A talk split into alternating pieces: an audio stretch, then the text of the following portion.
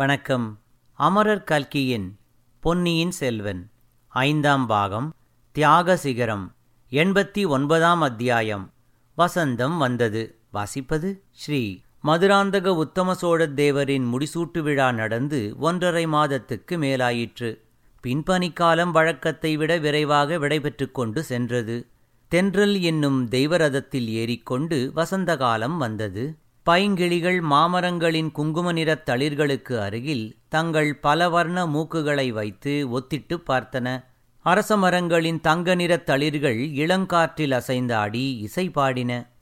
புன்னை மரங்களிலிருந்து முத்து போன்ற மொட்டுக்களை உதிர்த்து கொண்டு குயில்கள் கோலாகலமாக கூவின. இயற்கை தேவி உடல் சிலிர்த்தாள். பூமாதேவி குதூகலத்தினால் பொங்கி பூரித்தாள். இலைகள் உதிர்ந்து மொட்டையாக தோன்றிய மரங்களில் திடீரென்று மொட்டுக்கள் அரும்பி பூத்து வெடித்தன. மாதவி பந்தல்களும் மல்லிகை முல்லை புதர்களும் பூங்குத்துக்களின் பாரம் தாங்க முடியாமல் தவித்தன. நதிகளில் பிரவாகம் குறைந்துவிட்டது. கரையோரமாக பளிங்கு போன்ற தெளிந்த நீர் சலசலவென்று ஓடிக்கொண்டிருந்தது. சோழ நாட்டு மக்கள் அகமும் முகமும் மலர்ந்து விளங்கினார்கள். வயல்களில் விளைந்திருந்த செந்நெல்லை அறுவடை செய்து களஞ்சியங்களிலே கொண்டு போய் சேர்த்தாகிவிட்டது. அரசியல் சம்பந்தமான நிச்சயமற்ற நிலைமை நீங்கி கவலை தீர்ந்துவிட்டது. நகரங்களிலும் நாட்டுப்புறங்களிலும் காமன் பண்டிகை கொண்டாடுவதற்கு மக்கள் ஆயத்தம் செய்து கொண்டிருந்தார்கள். ஆலயங்களில் வசந்த உற்சவம் நடத்துவதற்கும் ஏற்பாடுகள் நடைபெற்றன. வீதிகள் சேருமிடங்களிலெல்லாம் நாடக மேடைகள் அமைக்கப்பட்டு வந்தன. இந்த இனிய காட்சிகளையெல்லாம் பார்த்து கொண்டு வல்லவரையன் பழையாறை நகரை நோக்கி சென்று கொண்டிருந்தான். இந்த தடவை அவன் மறைந்தும் ஒளிந்தும் மாறுவேடம் பூண்டும் அந்த மாநகருக்குள் பிரவேசிக்கவில்லை. திறந்திருந்த பிரதான நகர் வாசல் வழியாக தங்கு தடையின்றி புகுந்து இளையபிராட்டி குந்தவை தேவியின் அரண்மனையை அடைந்தான். இளையபிராட்டி குந்தவை, வானதீ முதலிய தன் தோழிகள் பலர் புடைசூழ அரண்மனை வாசலுக்கு வந்து அவனுக்கு முகமன் கூறி வரவேற்றாள். நெடுந்தூரம் பிரயாணம் செய்து வந்த களைப்பு தீர்ந்த பிறகு தன்னை அரண்மனை உத்தியானவனத்தில் வந்து சந்தித்து பிரயாண விவரங்களை கூறும்படி சொல்லிவிட்டு சென்றாள். வந்தியத்தேவன் இளைப்பாறுவதற்கு அதிக நேரம் எடுத்துக்கொள்ளவில்லை. ஸ்நானபானங்களையும் அதிவிரைவில் முடித்து கொண்டு உத்தியானவனத்துக்குச் சென்றான். அங்கே இளையபிராட்டி அவன் வரவை எதிர்பார்த்து காத்திருந்தாள். ஒருவரையொருவர் சந்திப்பதில் யாருக்கு அதிக ஆர்வம் என்று சொல்ல முடியாமல் இருந்தது. ஒருவரிடம் ஒருவர் பல செய்திகளை கேட்டு அறிவதில் இருவரும் ஆவல் கொண்டிருந்தார்கள். ஆனால் அவர்களுடைய பரபரப்புக்கு அது மட்டும்தானா காரணம்? தங்கள் வருங்கால வாழ்க்கையை பற்றி நிச்சயித்து கொள்ள விரும்பியதும் காரணமாயிருக்கலாம் அல்லவா? அசேதனப் பொருள்களிடத்திலும் கிளர்ச்சியை உண்டாக்கிய இளவேனில் உணர்ச்சி நிறைந்த அவர்களுடைய உள்ளத்திலும் ஒரு பரபரப்பை உண்டாக்கியிருக்கலாம் அல்லவா? ஐயா, தாங்கள் சென்றிருந்த காரியத்தில் பூரண வெற்றி அடையவில்லை என்று அறிகிறேன். அது உண்மையா என்று கேட்டாள் இளையபிராட்டி. உண்மைதான் தேவி. இதுவரையில் நான் ஏற்றுக்கொண்ட எந்த காரியத்திலேதான் பூரண வெற்றியடைந்திருக்கிறேன் என்று வல்லவரையன் கூறி பெருமூச்சு விட்டான். அப்படி சொல்ல வேண்டாம். என் தம்பியை ஈழ நாட்டிலிருந்து கொண்டு வந்து சேர்த்தீர்கள் அல்லவா? அச்சமயம் அருள்மொழிவர்மன் வந்ததினால்தானே இந்த வரைக்கும் சோழ நாடு தப்பி பிழைத்தது என்றாள் குந்தவை. அருள்மொழிவர்மருக்கு அனாவசியமான அபாயத்தை உண்டாக்கி அவரை கடும் குளிர் சுரத்துடன் குற்றுயிராக கொண்டு வந்து சேர்த்தேன். அதுவும் பூங்குழலி மகாராணியின் உதவியினால்தான். சேந்தநமுதனிடமும் பூங்குழலியிடமும் என் நண்பரை ஒப்புவித்து நாகைப்பட்டினத்துக்கு அழைத்து போகும்படி சொன்னபோது அவர்கள் தஞ்சைபுரிக்கு வந்து இந்த சோழ சாம்ராஜ்யத்தில் சிங்காதனம் ஏறி மணிமகுடம் சூட்டிக்கொள்ளப் போகிறார்கள் என்று கனவிலும் நான் கருதவில்லை. உத்தம சோழ சக்கரவர்த்தியின் உயிரை காப்பாற்றிக் கொடுத்தவர் தாங்கள்தான் என்பதை நான் மறந்துவிடவில்லை. அவரும் மறந்துவிடவில்லை. பெரிய பழுவேட்டரையருக்கு பதிலாக தங்களை சோழ நாட்டின் தனாதிகாரியாக்கிவிட வேண்டும் என்று உத்தம சோழர் விரும்பினார். நல்ல வேளை, தப்பி பிழைத்தேன். அது என்ன அப்படி சொல்லுகிறீர்கள்? இச்சோழ சாம்ராஜ்யத்தின் தனாதிகாரி பதவி சாமான்யமானதா? முதன் மந்திரி பதவியை காட்டிலும் மாதண்ட நாயகர் பதவியை காட்டிலும் பெரியதாயிற்றே. தனாதிகாரியின் தயவு இல்லாமல் சக்கரவர்த்தி கூட எந்த காரியமும் செய்ய முடியாதே. தேவி, பெரிய பழுவேட்டரையரின் பாதாள பொக்கிஷ நிலவரையில் ஒருமுறை நான் ஒளிந்திருக்க நேர்ந்தது. அப்போது அங்கே கும்பல் கும்பலாக கொட்டியிருந்த பொற்காசுகளின் ஒளியில் ஒரு சிலந்தி பூச்சியின் வலையை பார்த்தேன். இறந்து போன மனிதனின் மண்டை எலும்பையும் பார்த்தேன். இனிமேல் அந்த பொக்கிஷ நிலவரை பக்கமே போகக்கூடாது என்று தீர்மானித்து கொண்டேன். இளைய பிராட்டி புன்னகை புரிந்துவிட்டு, தாங்கள் தனாதிகாரியானாலும் பொக்கிஷ நிலவரைக்கு போக வேண்டிய அவசியம் நேராது. அந்த நிலவரையில் இருந்த பொருள்களையெல்லாம் செலவு செய்து பெரியதொரு கடற்படை கட்ட அருள்மொழி தீர்மானித்து விட்டான். புதிய சக்கரவர்த்தியின் அனுமதியும் பெற்றுவிட்டான் என்றாள். புதிய சக்கரவர்த்தியும் அவருடைய பட்ட மகிழ்ச்சியும் அருள்மொழிவர்மருடன் கோடிக்கரைக்கு சென்றிருப்பதாக தஞ்சையில் அறிந்தேன். ஆம், அவர்கள் போகும்போது தங்களையும் உடனழைத்து போக முடியவில்லையே என்று மிக்க வருத்தப்பட்டு கொண்டு போனார்கள். நான் அதை பற்றி வருத்தப்படவில்லை. இப்போது கூட கோடிக்கரை போய் அவர்களுடன் சேர்ந்து கொள்வேன். அருள்மொழிவர்மர் நான் இல்லாத சமயம் பார்த்து கொடும்பாளூர் இளவரசியை கல்யாணம் செய்து கொண்டது பற்றித்தான் வருந்துகிறேன். ஏனையா, தங்கள் நண்பர் என் தோழியை மணந்து கொண்டது தங்களுக்கு பிடிக்கவில்லையா? தெய்வமே, அம்மாதிரி நான் சொல்லவில்லை. நான் அந்த திருமணத்துக்கு இல்லாமற் போனது பற்றித்தான் வருத்தப்படுகிறேன். வானதியை மணந்து கொள்ள கொடுத்து வைத்தது அருள்மொழிவர்மரின் பூர்வஜென்ம பாக்கியம். தங்கள் தோழி வானதியும் பாக்கியசாலிதான். ஆனால் எதற்காக அவ்வளவு அவசரப்பட்டார்கள்? அவர்கள் அவசரப்படவில்லை, நான் தான் அவசரப்பட்டேன். என் தந்தையும் தாயும் காஞ்சிக்கு புறப்பட்டு போக விரும்பினார்கள். அவர்கள் புறப்படுவதற்குள் திருமணம் நடந்துவிட வேண்டும் என்று சொன்னேன். இதனால் கொடும்பாளூர் பெரிய வேளாரின் மனமும் நிம்மதியடைந்தது. மகுடாபிஷேக தினத்தில் திடீரென்று தங்கள் நண்பர் உத்தம சோழரின் தலையில் சோழ நாட்டு கிரீடத்தை வைத்தது பெரிய வேளாருக்கு பெரும் அதிர்ச்சியை உண்டு பண்ணியிருந்தது. இன்னும் பலரும் அப்போது அதிர்ச்சியடைந்திருப்பார்கள். எங்கள் எல்லாருக்குமே அது வியப்பாகத்தான் இருந்தது. நண்பர்கள் இருவரும் அந்த செய்தியை மிக மிக ரகசியமாக வைத்திருந்தார்கள். தேவி, தங்களிடம் மட்டுமாவது சொல்லியிருப்பார் என்று நினைத்தேன். சில மாதங்களுக்கு முன்னதாக இருந்தால் சொல்லித்தான் இருப்பான். என்னிடம் கேளாமல் அருள்மொழி எந்த காரியமும் செய்தது கிடையாது. இப்போது ஏன் மாறிவிட்டார்? சகவாச தோஷந்தான். தங்களுடன் சேர்ந்த பிறகுதான் என் அருமை தம்பி இவ்வாறு மனம் மாறிவிட்டான். உள்ளும் புறமும் ஒன்றாக இருந்தவன் கபட நாடகத்திலும் தந்திர மந்திரத்திலும் தேர்ந்து விட்டான். தேவி, என் பேரில் வீண்பழி சுமத்த வேண்டாம். உத்தம சோழருக்கு முடிசூட்டிய கபட நாடகத்துக்கு தங்கள் தம்பிதான் முழுதும் பொறுப்பாளி. இப்படி எல்லாரையும் ஏமாற்றலாமா என்று நான் விவாதித்து பார்த்தேன். ராமபிரான் அயோத்தி ஜனங்களை ஏமாற்றிவிட்டு இரவுக்கிரவே காட்டுக்குச் சென்றதை அருள்மொழி உதாரணமாக எடுத்துக்காட்டினார். தங்களிடமாவது சொல்ல வேண்டாமா என்று கேட்டேன். தம் வாழ்க்கையில் ஒருமுறையாவது தங்களிடம் யோசனை கேளாமல் ஒரு காரியத்தை செய்து தங்களிடம் பிற்பாடு சபாஷ் வாங்கப் போவதாகச் சொன்னார்.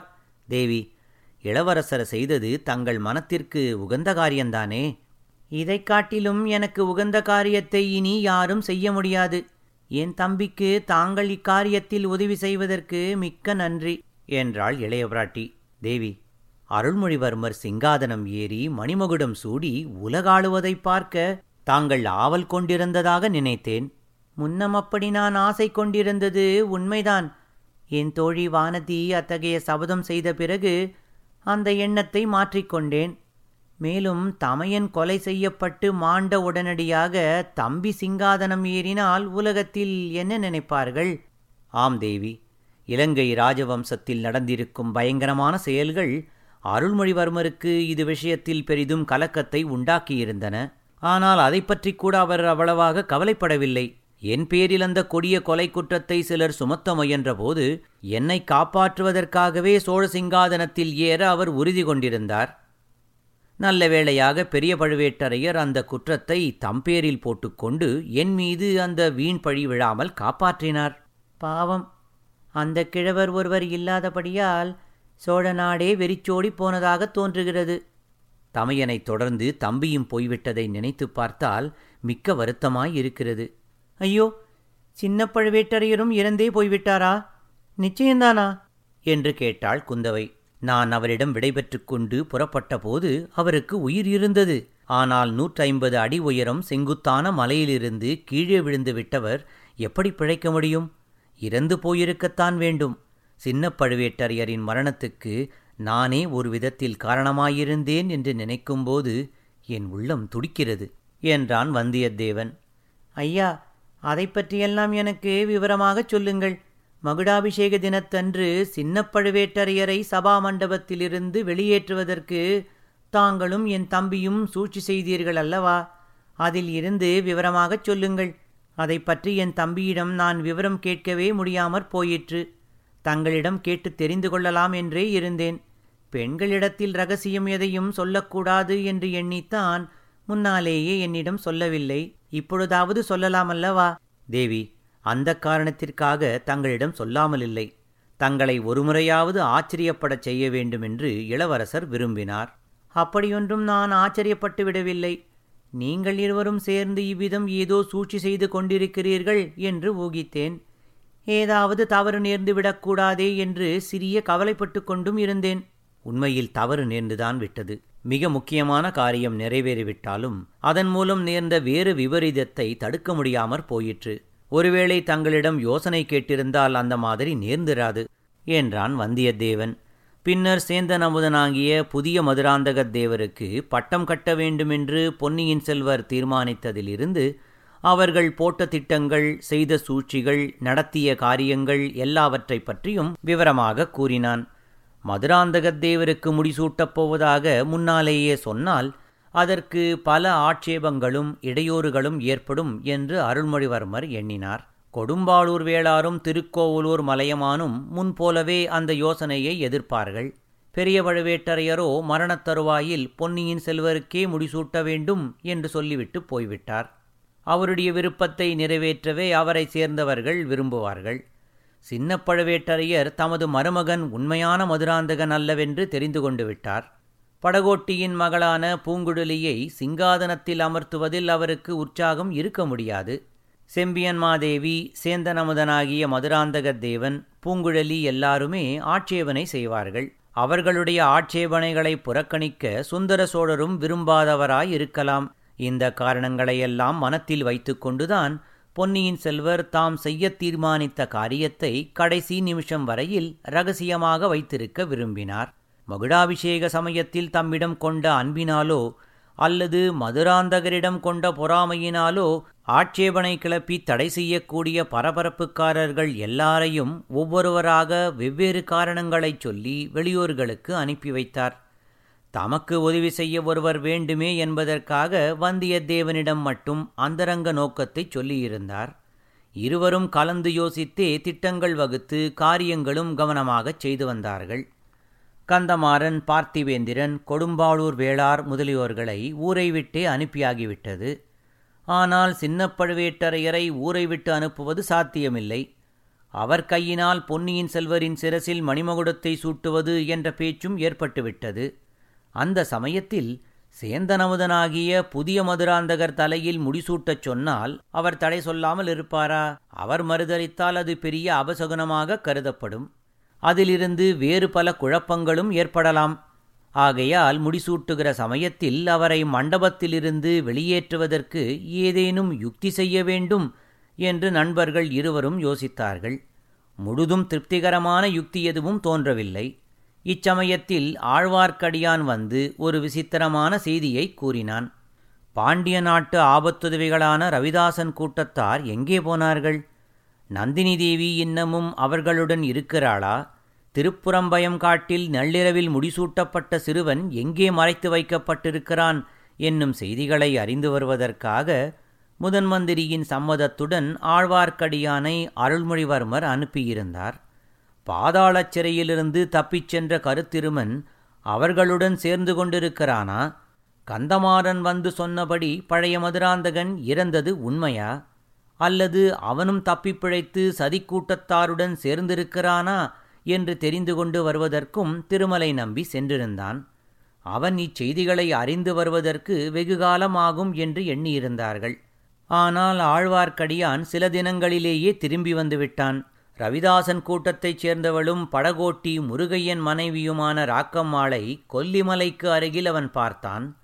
அவள் எங்கே போகிறாள் என்பதை கவனித்து அவளை தொடர்ந்து சென்றால் ரவிதாசன் கூட்டம் இருக்கும் இடத்தைச் சேரலாம் என்று ஆழ்வார்க்கடியான் எண்ணினான். ஆனால் ராக்கம்மாள் தஞ்சைபுரிக்குச் செல்லும் மார்க்கத்தில் சென்றது அவனுக்கு வியப்பு அளித்தது. ஆயினும் அவளை தொடர்வதே ஆபத்துதவிகளைப் பற்றி அறிவதற்கு உபாயம் என்று எண்ணி மாறுவேடம் பூண்டு அவள் அறியாதபடி பின்தொடர்ந்து சென்றான். உறையூருக்கு அருகில் வந்த பிறகு தஞ்சையில் பொன்னியின் செல்வருக்கு நடக்கப் போகும் முடிசூட்டு விழாவை பார்ப்பதற்காக மக்கள் திரள் திரளாக சென்று கொண்டிருந்தார்கள். அந்த கூட்டத்தில் ராக்கம்மாளும் கலந்து கொண்டாள். ஆயினும் ஆழ்வார்க்கடியான் அவளை விடாமல் பின்தொடர்ந்து தஞ்சை வரைக்கும் வந்தான். ராக்கம்மாள் கூட்டத்தோடு கூட்டமாக தஞ்சை கோட்டைக்குள்ளும் புகுந்து சின்ன பழுவேட்டரையரின் அரண்மனையைச் சுற்றி அவள் வட்டமிட்டதைக் கண்டதும் அவனுக்கு மிக்க வியப்பு உண்டாயிற்று. உடனே அருள்மொழிவர்மரிடமும் வந்தியத்தேவனிடமும் போய் இச்செய்தியை தெரிவித்தான். ராக்கம்மாளை சிறைப்படுத்தி விடலாமா என்று முதலில் அவர்கள் யோசனை செய்தார்கள். அப்படி செய்ய வேண்டாம் என்றும் அவள் எதற்காக வந்திருக்கிறாள் என்பதை தெரிந்து கொள்வதே முக்கியமானதென்றும் தீர்மானித்தார்கள். சின்ன பழுவேட்டரையரின் மகளுக்கு அவள் ஏதோ செய்தி கொண்டு வந்திருக்க வேண்டும் என்று ஊகித்தார்கள். சின்ன பழுவேட்டரையரிடம் இப்போது அதை சொல்ல வேண்டாம் என்றும் முடிசூட்டு விழாவின் போது அவரை சபா மண்டபத்திலிருந்து அப்புறப்படுத்துவதற்கு அதை உபயோகித்துக் கொள்ளலாம் என்றும் முடிவு செய்தார்கள். ஆழ்வார்க்கடியான் மறுபடியும் சின்ன பழுவேட்டரையரின் அரண்மனைக்கு அருகில் சென்றபோது ராக்கம்மாளை காணவில்லை. முடிசூட்டு விழாவுக்காக வந்த ஜனக்கூட்டம் மேலும் மேலும் அதிகமாகிக் கொண்டிருந்தது. ஆழ்வார்க்கடியான் அந்த கூட்டத்தில் கலந்து நின்று அரண்மனை காவலை கவனமாக பார்த்து கொண்டிருந்தான். இரண்டு பெண்கள் அரண்மனையிலிருந்து வெளியில் வந்தார்கள். அவர்களில் ஒருத்தி இடுப்பில் குழந்தையையும் வைத்து கொண்டிருந்தாள். வந்தவர்களில் ஒருத்தி ராக்கம்மாள் என்று உடனே தெரிந்துவிட்டது. இன்னொருத்தி தலையில் முக்காடிட்டு முகத்தை பாதி மறைத்து கொண்டிருந்தாள். அவள் சின்ன பழுவேட்டரையரின் மகளாயிருக்கலாம் என்று திருமலை நம்பி ஊகித்தான். அவர்களை தடுத்து நிறுத்துவதா அல்லது எங்கே போகிறார்கள் என்று பார்ப்பதா என்பதை அவனால் நிச்சயிக்க முடியவில்லை. இதற்குள் அவர்கள் ஜனக்கூட்டத்தில் புகுந்து மறைந்து விட்டார்கள். கோட்டை வாசலை நோக்கித்தான் அவர்கள் போயிருக்க வேண்டும் என்று ஊகித்து கொண்டு ஆழ்வார்க்கடியான் அங்கே போனான். கோட்டை வாசலுக்கு அப்பால் சிறிது தூரத்தில் வைத்திருந்த பல்லக்கில் அவர்கள் ஏறுவதையும் குதிரை வீரர்கள் புடைசூடப் போவதையும் பார்த்துவிட்டான். இனி சின்ன பழுவேட்டரையரிடம் இந்த செய்தியை சொல்லாமல் தாமதிக்கக்கூடாது என்று சபா மண்டபத்துக்கு வந்தான். அந்த சமயம் பொன்னியின் செல்வர் தமிழ் புலவரை பார்த்து பேசும் சமயமாயிருந்தது. சின்ன பழுவேட்டரையரிடம் ஆழ்வார்க்கடியான் செய்தியை சொன்னதும் அவர் உடனே அவனுடன் கிளம்பினார். தமது அரண்மனைக்குச் சென்று மகளை தேடினார். மகள் இல்லை என்று அறிந்து திடுக்கிட்டார். ஆழ்வார்க்கடியான் கூறிய செய்தி உண்மையாகவே இருக்க வேண்டும் என்று தீர்மானித்தார். திரும்பி அவர் சபா மண்டபம் வருவதற்குள்ளே மதுராந்தக உத்தமசோழ சக்கரவர்த்தி வாழ்க என்ற கோஷங்கள் கிளம்பின. சபா மண்டபத்தில் நடந்ததை அறிந்த பிறகு இனி அங்கே தமக்கு வேலையில்லை என்பதை உணர்ந்து கொண்டார். சில அந்தரங்கமான ஆட்களை தம்முடன் அழைத்து கொண்டு ஓடிப்போன மகளை தேடிக்கொண்டு புறப்பட்டார். தம்முடைய புதல்வி சோழகுலத்தின் பரம்பரை பகைவர்களான பாண்டியகுலத்து ஆபத்துதவிகளுடன் சேர்வதா என்று எண்ணிய போது அவருடைய நெஞ்சம் கொதித்தது. அதை காட்டிலும் அத்தகைய மகளை தம் கையினாலேயே கொன்றுவிடுவது மேல் என்று எண்ணி விரைந்து சென்றார். அன்றிரவு உத்தம சோழ சக்கரவர்த்தியின் பட்டாபிஷேக ஊர்வல வைபவங்கள் கோலாகலமாக நடந்து முடிந்த பிறகு ஆழ்வார்க்கடியான் நம்பி அருள்மொழிவர்மரிடம் அன்று மத்தியானம் நடந்த விவரங்களை கூறினான். அருள்மொழிவர்மன் வந்தியத்தேவனோடு கலந்து யோசித்தார். ரவிதாசன் கூட்டத்தார் தந்திர மந்திரங்களிலே எவ்வளவோ கைத்தேர்ந்தவர்கள் என்பது அவர்கள் மூவருக்கும் தெரிந்திருந்தது. முன்கோபக்காரரான சின்ன பழுவேட்டரையரால் அவர்களுடைய தந்திரத்தை வெல்ல முடியாதென்றும் அவர்களிடம் சிக்கிக்கொண்டு ஆபத்துக்குள்ளாவார் என்றும் எண்ணினார்கள். தமது அருமை மகளையே கொல்லுவது போன்ற விபரீதமான காரியத்தை செய்யக்கூடியவர் என்றும் நினைத்தார்கள். ஆகையால் சின்ன பழுவேட்டரையரை காப்பாற்றி அழைத்து வருவதற்கும் பாண்டிய நாட்டு ரவிதாசன் கூட்டத்தார் எங்கே இருக்கிறார்கள், என்ன திட்டமிட்டிருக்கிறார்கள் என்பதை அறிந்து வருவதற்கும் வந்தியத்தேவனும் ஆழ்வார்க்கடியானும் புறப்பட்டு போவது நலம் என்ற முடிவுக்கு வந்தார்கள். இவ்வாறு சின்ன பழுவேட்டரையர் தமது மகளையும் அவளை தம்மை அறியாமல் அழைத்துச் சென்ற சதிகாரர்களையும் பின்தொடர்ந்து போக அவர் சென்ற வழியை ஆங்காங்கு விசாரித்து கொண்டு வந்தியத்தேவனும் ஆழ்வார்க்கடியானும் சென்றார்கள். சின்ன பழுவேட்டரையர் குறுக்கும் நடுக்குமாக அங்குமிங்கும் அலைந்துவிட்டு சென்றிருக்க வேண்டும் என்று பின்னால் சென்ற இருவரும் கண்டார்கள். இதிலிருந்து அவருடைய மகளை கொண்டு போனவர்கள் வேண்டுமென்று அவரை ஏமாற்றி வேறு வழியில் போகச் செய்ய முயன்றிருக்க வேண்டும் என்று முடிவு கட்டினார்கள். காவேரி கரையோரமாக மேற்கு நோக்கி நெடுந்தூரம் பிரயாணம் செய்த பிறகு அமராவதி நதி காவேரியுடன் கலக்கும் இடத்தில் திசை மாறி அந்த கிளை நதிக்கரை வழியாக தென்மேற்கு திசையில் பிரயாணம் செய்தார்கள். சேர நாட்டுக்கும் கொங்கு நாட்டுக்கும் எல்லையாக அமைந்திருந்த ஆனைமங்கல பிரதேசத்தை அடைந்தார்கள். ஆனைமலையின் அடிவாரத்தை அடைந்த பிறகு பிரயாணம் மிக கடினமாகிவிட்டது. அந்த வனப்பிரதேசத்தில் மரங்கள் மிக அடர்த்தியாகவும் செழிப்பாகவும் வளர்ந்திருந்தன.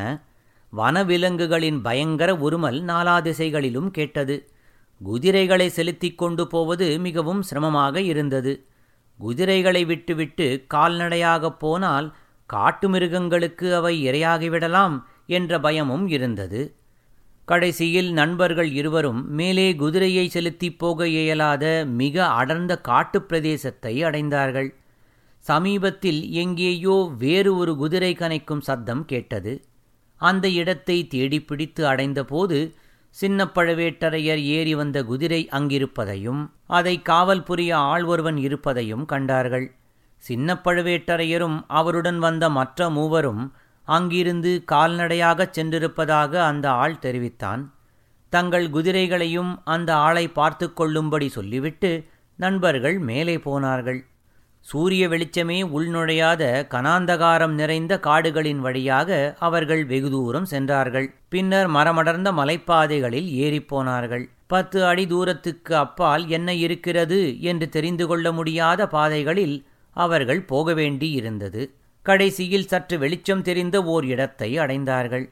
அங்கே மலை மீதிருந்து அருவி ஒன்று செங்குத்தாக விழுந்து கொண்டிருந்தபடியால் இந்த இடைவெளி ஏற்பட்டிருந்தது. அதற்கு அப்பால் தொடர்ந்து பிரயாணம் செய்வது இயலாத காரியமாக தோன்றியது. ஏனெனில் மலைச்சுவர் அங்கே அவ்வளவு செங்குத்தாக மேலெழுந்தது. எவ்வளவு தேடி பார்த்தும் மேலே ஏற பாதை ஏதும் தென்படவில்லை. அருவியில் குளித்து சிறிது இளைப்பாறிவிட்டு திரும்பி போக வேண்டியதுதான் என்று நண்பர்கள் தீர்மானித்திருந்தார்கள். சின்ன பழுவேட்டரையரும் அவருடன் வந்த ஆட்களும் வனவிலங்குகளுக்கு இரையாகி இருக்க வேண்டும் என்று எண்ணினார்கள். இந்த சமயத்தில் அவர்கள் எதிர்பாராத அதிசயமான காட்சி ஒன்றை கண்டார்கள். மலை மேலே அருவியின் நெடுவீழ்ச்சி எங்கிருந்து ஆரம்பமாயிற்றோ அங்கே 2 மனித உருவங்கள் தெரிந்தன. போரிட்டு கொண்டே அவர்கள் அருவி விழும் இடத்தை நெருங்கி வந்து கொண்டிருந்தார்கள். அவர்களை உற்று பார்த்ததில் இருவரும் தங்களுக்கு ஏற்கனவே அறிமுகமானவர்கள்தான் என்று தெரிந்தது. ஒருவர் சின்ன பழுவேட்டரையர், இன்னொருவர் அவருடைய மகளை மணந்தவரான பழைய மதுராந்தகர். ஆஹா, சண்டை என்ற வார்த்தையை கேட்டாலே முகத்தை சுளுக்கிக் கொண்டிருந்த மதுராந்தகர் இதற்குள் இவ்வளவு லாவகமாக வாளை கையாள கற்றுக்கொண்டு விட்டது என்ன விந்தை! காலாந்தக கண்டருடன் சரிசமானமாக கத்திச் சண்டையிடுகிறாரே. ஐயோ, காலாந்தக கண்டர் பின்வாங்குகிறாரே. உண்மையிலேயே களைப்புற்று பின்வாங்கி வருகிறாரா, அல்லது எப்படியும் தமது மருமகப் பிள்ளையாயிற்று என்று தயங்கி பின்வாங்கி வருகிறாரா? எப்படியிருந்தாலும் அபாயகரமான அருவி விழும் முனையை நெருங்கி வருகிறாரே. ஐயோ, அங்கே செங்குத்தான அருவிப்பள்ளம் என்பது அவருக்கு தெரியாது போலிருக்கிறதே. வந்தியத்தேவனும் ஆழ்வார்க்கடியானும் பெருங்கூச்சல் போட்டு அவருக்கு எச்சரிக்கை செய்ய முயன்றார்கள். அவர்களுடைய முயற்சி பயன்படவில்லை. அருவி விழும்போது எழுந்த சோ என்ற சத்தம் 100 சிங்கங்களின் கர்ஜனையையும் 200 யானைகளின் பிளிரல்களையும் விழுங்கிவிடக்கூடியது. இந்த 2 மனிதர்களுடைய குரல் அந்த சத்தத்தை அடக்கிக் கொண்டு மேலே எழக்கூடுமா என்ன? ஆகவே அவர்கள் கண்முன்னாலேயே அந்த கோர சம்பவம் நிகழ அவர்கள் அதை பார்த்து கொண்டு சும்மா இருக்க வேண்டியதாயிற்று. எதிரியாகிய மருமகனை பார்த்து போரிட்டு கொண்டு சிறிது சிறிதாக பின்வாங்கி வந்த சின்ன பழுவேட்டரையர் அருவி முனைக்கு வந்து கால்கள் நழுவி செங்குத்தான அருவி பள்ளத்தில் விழுந்துவிட்டார். அவருடனே போரிட்டு கொண்டு வந்த பழைய மதுராந்தகன் பாறைமுனையில் வந்து எட்டி பார்த்துவிட்டு மறுநிமிடம் மறைந்து விட்டான். சின்ன பழுவேட்டரையர் கால் நடுவிய இடத்திலிருந்து கீழே இருந்த பள்ளம் சுமார் 3/4 தென்னை மரம் உயரம் இருக்கும். இவ்வளவு உயரத்திலிருந்து விழுந்தவர் உயிர் பிழைப்பார் என்று எதிர்பார்க்க முடியாது. ஆயினும் அந்த மகாவீரருடைய உடலையாவது பார்க்கலாம் என்று எண்ணி நண்பர்கள் இருவரும் அருவிப்பள்ளத்தின் அருகில் ஓடினார்கள். சின்ன பழுவேட்டரையரின் உடலை காணவில்லை. அருவி விழுந்து விழுந்து அங்கே பெரும் பள்ளமாகி தண்ணீர் ததும்பி சுற்றிலும் இருந்த பாறைகளில் மோதிக்கொண்டிருந்தது. சின்ன பழுவேட்டரையருடைய உடல் அந்த ஆழமான அருவிக்குளத்தில் மூழ்கியிருக்க வேண்டும் என்று ஊகித்தார்கள். ஒருவிதத்தில் இது நல்லதுதான். கரையில் பாறைகளின் மீது விழுந்திருந்தால் அந்த மகாவீரரின் உடல் சின்னாபின்னமாக போயிருக்கும். ஆழமான குளத்திலே விழுந்தபடியால் அந்த கதியிலிருந்து தப்பிவிட்டார். விரைவில் அவருடைய உடலை அருவி நீர்ச்சுழல் வெளியிலே கொண்டு வந்து தள்ளும் என்று எதிர்பார்த்து கொண்டிருந்தார்கள். அவர்கள் எதிர்பார்த்தது வீண் போகவில்லை. கொஞ்ச நேரத்துக்கெல்லாம் சின்ன பழுவேட்டரையர் வெளியில் வந்தார். நண்பர்கள் இருவரும் விரைந்து குளத்தில் குதித்து அவரை கரையில் கொண்டு வந்து சேர்த்தார்கள். முதலில் உயிரற்ற உடல் என்றுதான் எண்ணினார்கள். ஆயினும் ஒருவேளை உயிர் இருக்கக்கூடாதா என்ற லேசான நம்பிக்கையும் அவர்கள் உள்ளத்தில் இருந்தது. ஆகையால் தண்ணீரில் மூழ்கியவரை உயிர்ப்பிப்பதற்கு வேண்டிய சிகிச்சைகளை செய்தார்கள். வெகு நேரத்துக்குப் பின்னர் சின்ன பழுவேட்டரையர் மூச்சுவிட்டு கண்விழித்து பார்த்தார். அவரால் அதிகம் பேச முடியவில்லை. ஆயினும் சொல்ல வேண்டியதை சில வார்த்தைகளில் சொல்லிவிட்டார். மிக பிரயாசையின் பேரில் காலாந்தக கண்டர் அந்த மலை உச்சியை அடைந்தார். அங்கே ஏறக்குறைய 100 பேருக்கு நடுவில் அவருடைய மகள் இருந்தாள். ரவிதாசன் காலாந்தக கண்டரை தங்களுடன் சேர்ந்து கொள்ளும்படி அழைத்தான். அவருடைய மருமகனே பாண்டிய நாட்டுக்கு உரியவன் என்றும் அவனுக்கு பட்டம் கட்டப்போவதாகவும் சேர மன்னனும் இலங்கை அரசன் மகிந்தனும் புதிய பாண்டியனுக்கு உதவி செய்ய முன்வந்திருப்பதாகவும் கூறினான். அவர்கள் உத்தேசங்களை அறிவதற்காக முதலில் சின்ன பழுவேட்டரையர் ரவிதாசன் கூறியதையெல்லாம் கேட்டுக்கொண்டிருந்தார். பின்னர் அவர்கள் மீது சதிகாரர்கள் என்று குற்றம் சுமத்தி தம் குமாரியை தம்முடன் அனுப்பிவிடும்படி கேட்டார். உம்முடைய மகள் உம்முடன் வந்தால் அழைத்து போகலாம் என்றான் ரவிதாசன். சின்ன பழுவேட்டரையர் மகளுடைய முகத்தை பார்த்தார். அவள் தன் கணவனுடைய கதி தனக்குமாகட்டும் என்று கூறி அவருடன் வர மறுத்துவிட்டாள். உன்னை இவர்களுடன் விட்டுப்போவதைக் காட்டிலும் என் கையினாலேயே கொன்றுவிடுகிறேன் என்று கூறி காலாந்தக கண்டர் வாளை ஓங்கினார். அதுகாரும் மறைவாக இருந்த மதுராந்தகன் அச்சமயம் திடீரென்று தோன்றி, என் மனைவியை கொல்வதற்கு நீ யார் என்று கூறி வாட்போர் தொடங்கினான். இதனால் காலாந்தக கண்டருக்கு சிறிது திகைப்பு உண்டாயிற்று. தம் மருமகனை தம் கையினாலேயே கொன்று தம் குமாரியை கைம்பெண்ணாக்குவது நியாயமா என்ற ஐயம் அவர் மனத்தில் உதித்துவிட்டது. அவர் மனத்தில் ஏற்பட்ட குழப்பத்தினால் தீவிரமாக போர் செய்ய முடியவில்லை. யோசித்துக் கொண்டே பின்வாங்கினார். பின்னால் அருவிப்பள்ளம் இருப்பது தெரியாமல் அதில் விழுந்துவிட்டார். இதையெல்லாம் தட்டுத்தடுமாறிச் சொல்லி முடித்துவிட்டு, நான் இனி உயிர் பிழைக்கப் போவதில்லை, என் முடிவு நெருங்கிவிட்டது, என்னை இங்கேயே விட்டுவிட்டு நீங்கள் விரைந்து செல்லுங்கள், சேர நாட்டின் மீதும் ஈழ நாட்டின் மீதும் உடனே சோழ சைன்யம் படையெடுத்துச் செல்லட்டும், பொன்னியின் செல்வரை மதுரைக்கு அழைத்துச் சென்று சோழ பாண்டியன் என்ற அபிஷேகப் பெயரை சூட்டி பட்டம் கட்டச் செய்யுங்கள். இந்த 3 காரியங்களையும் உடனே செய்யாவிட்டால் சோழ சாம்ராஜ்யத்துக்கு பேரபாயம் உண்டாவது நிச்சயம். மறுபடியும் பழையபடி பாண்டிய ராஜ்யம் தனியாக பிரிந்து போய்விடும். உடனே விரைந்து செல்லுங்கள் என்று காலாந்தக கண்டர் கூறினார். அவரை இந்த நிலையில் அனாதையாக விட்டுவிட்டு போக நண்பர்களுக்கு மனம் வரவில்லை.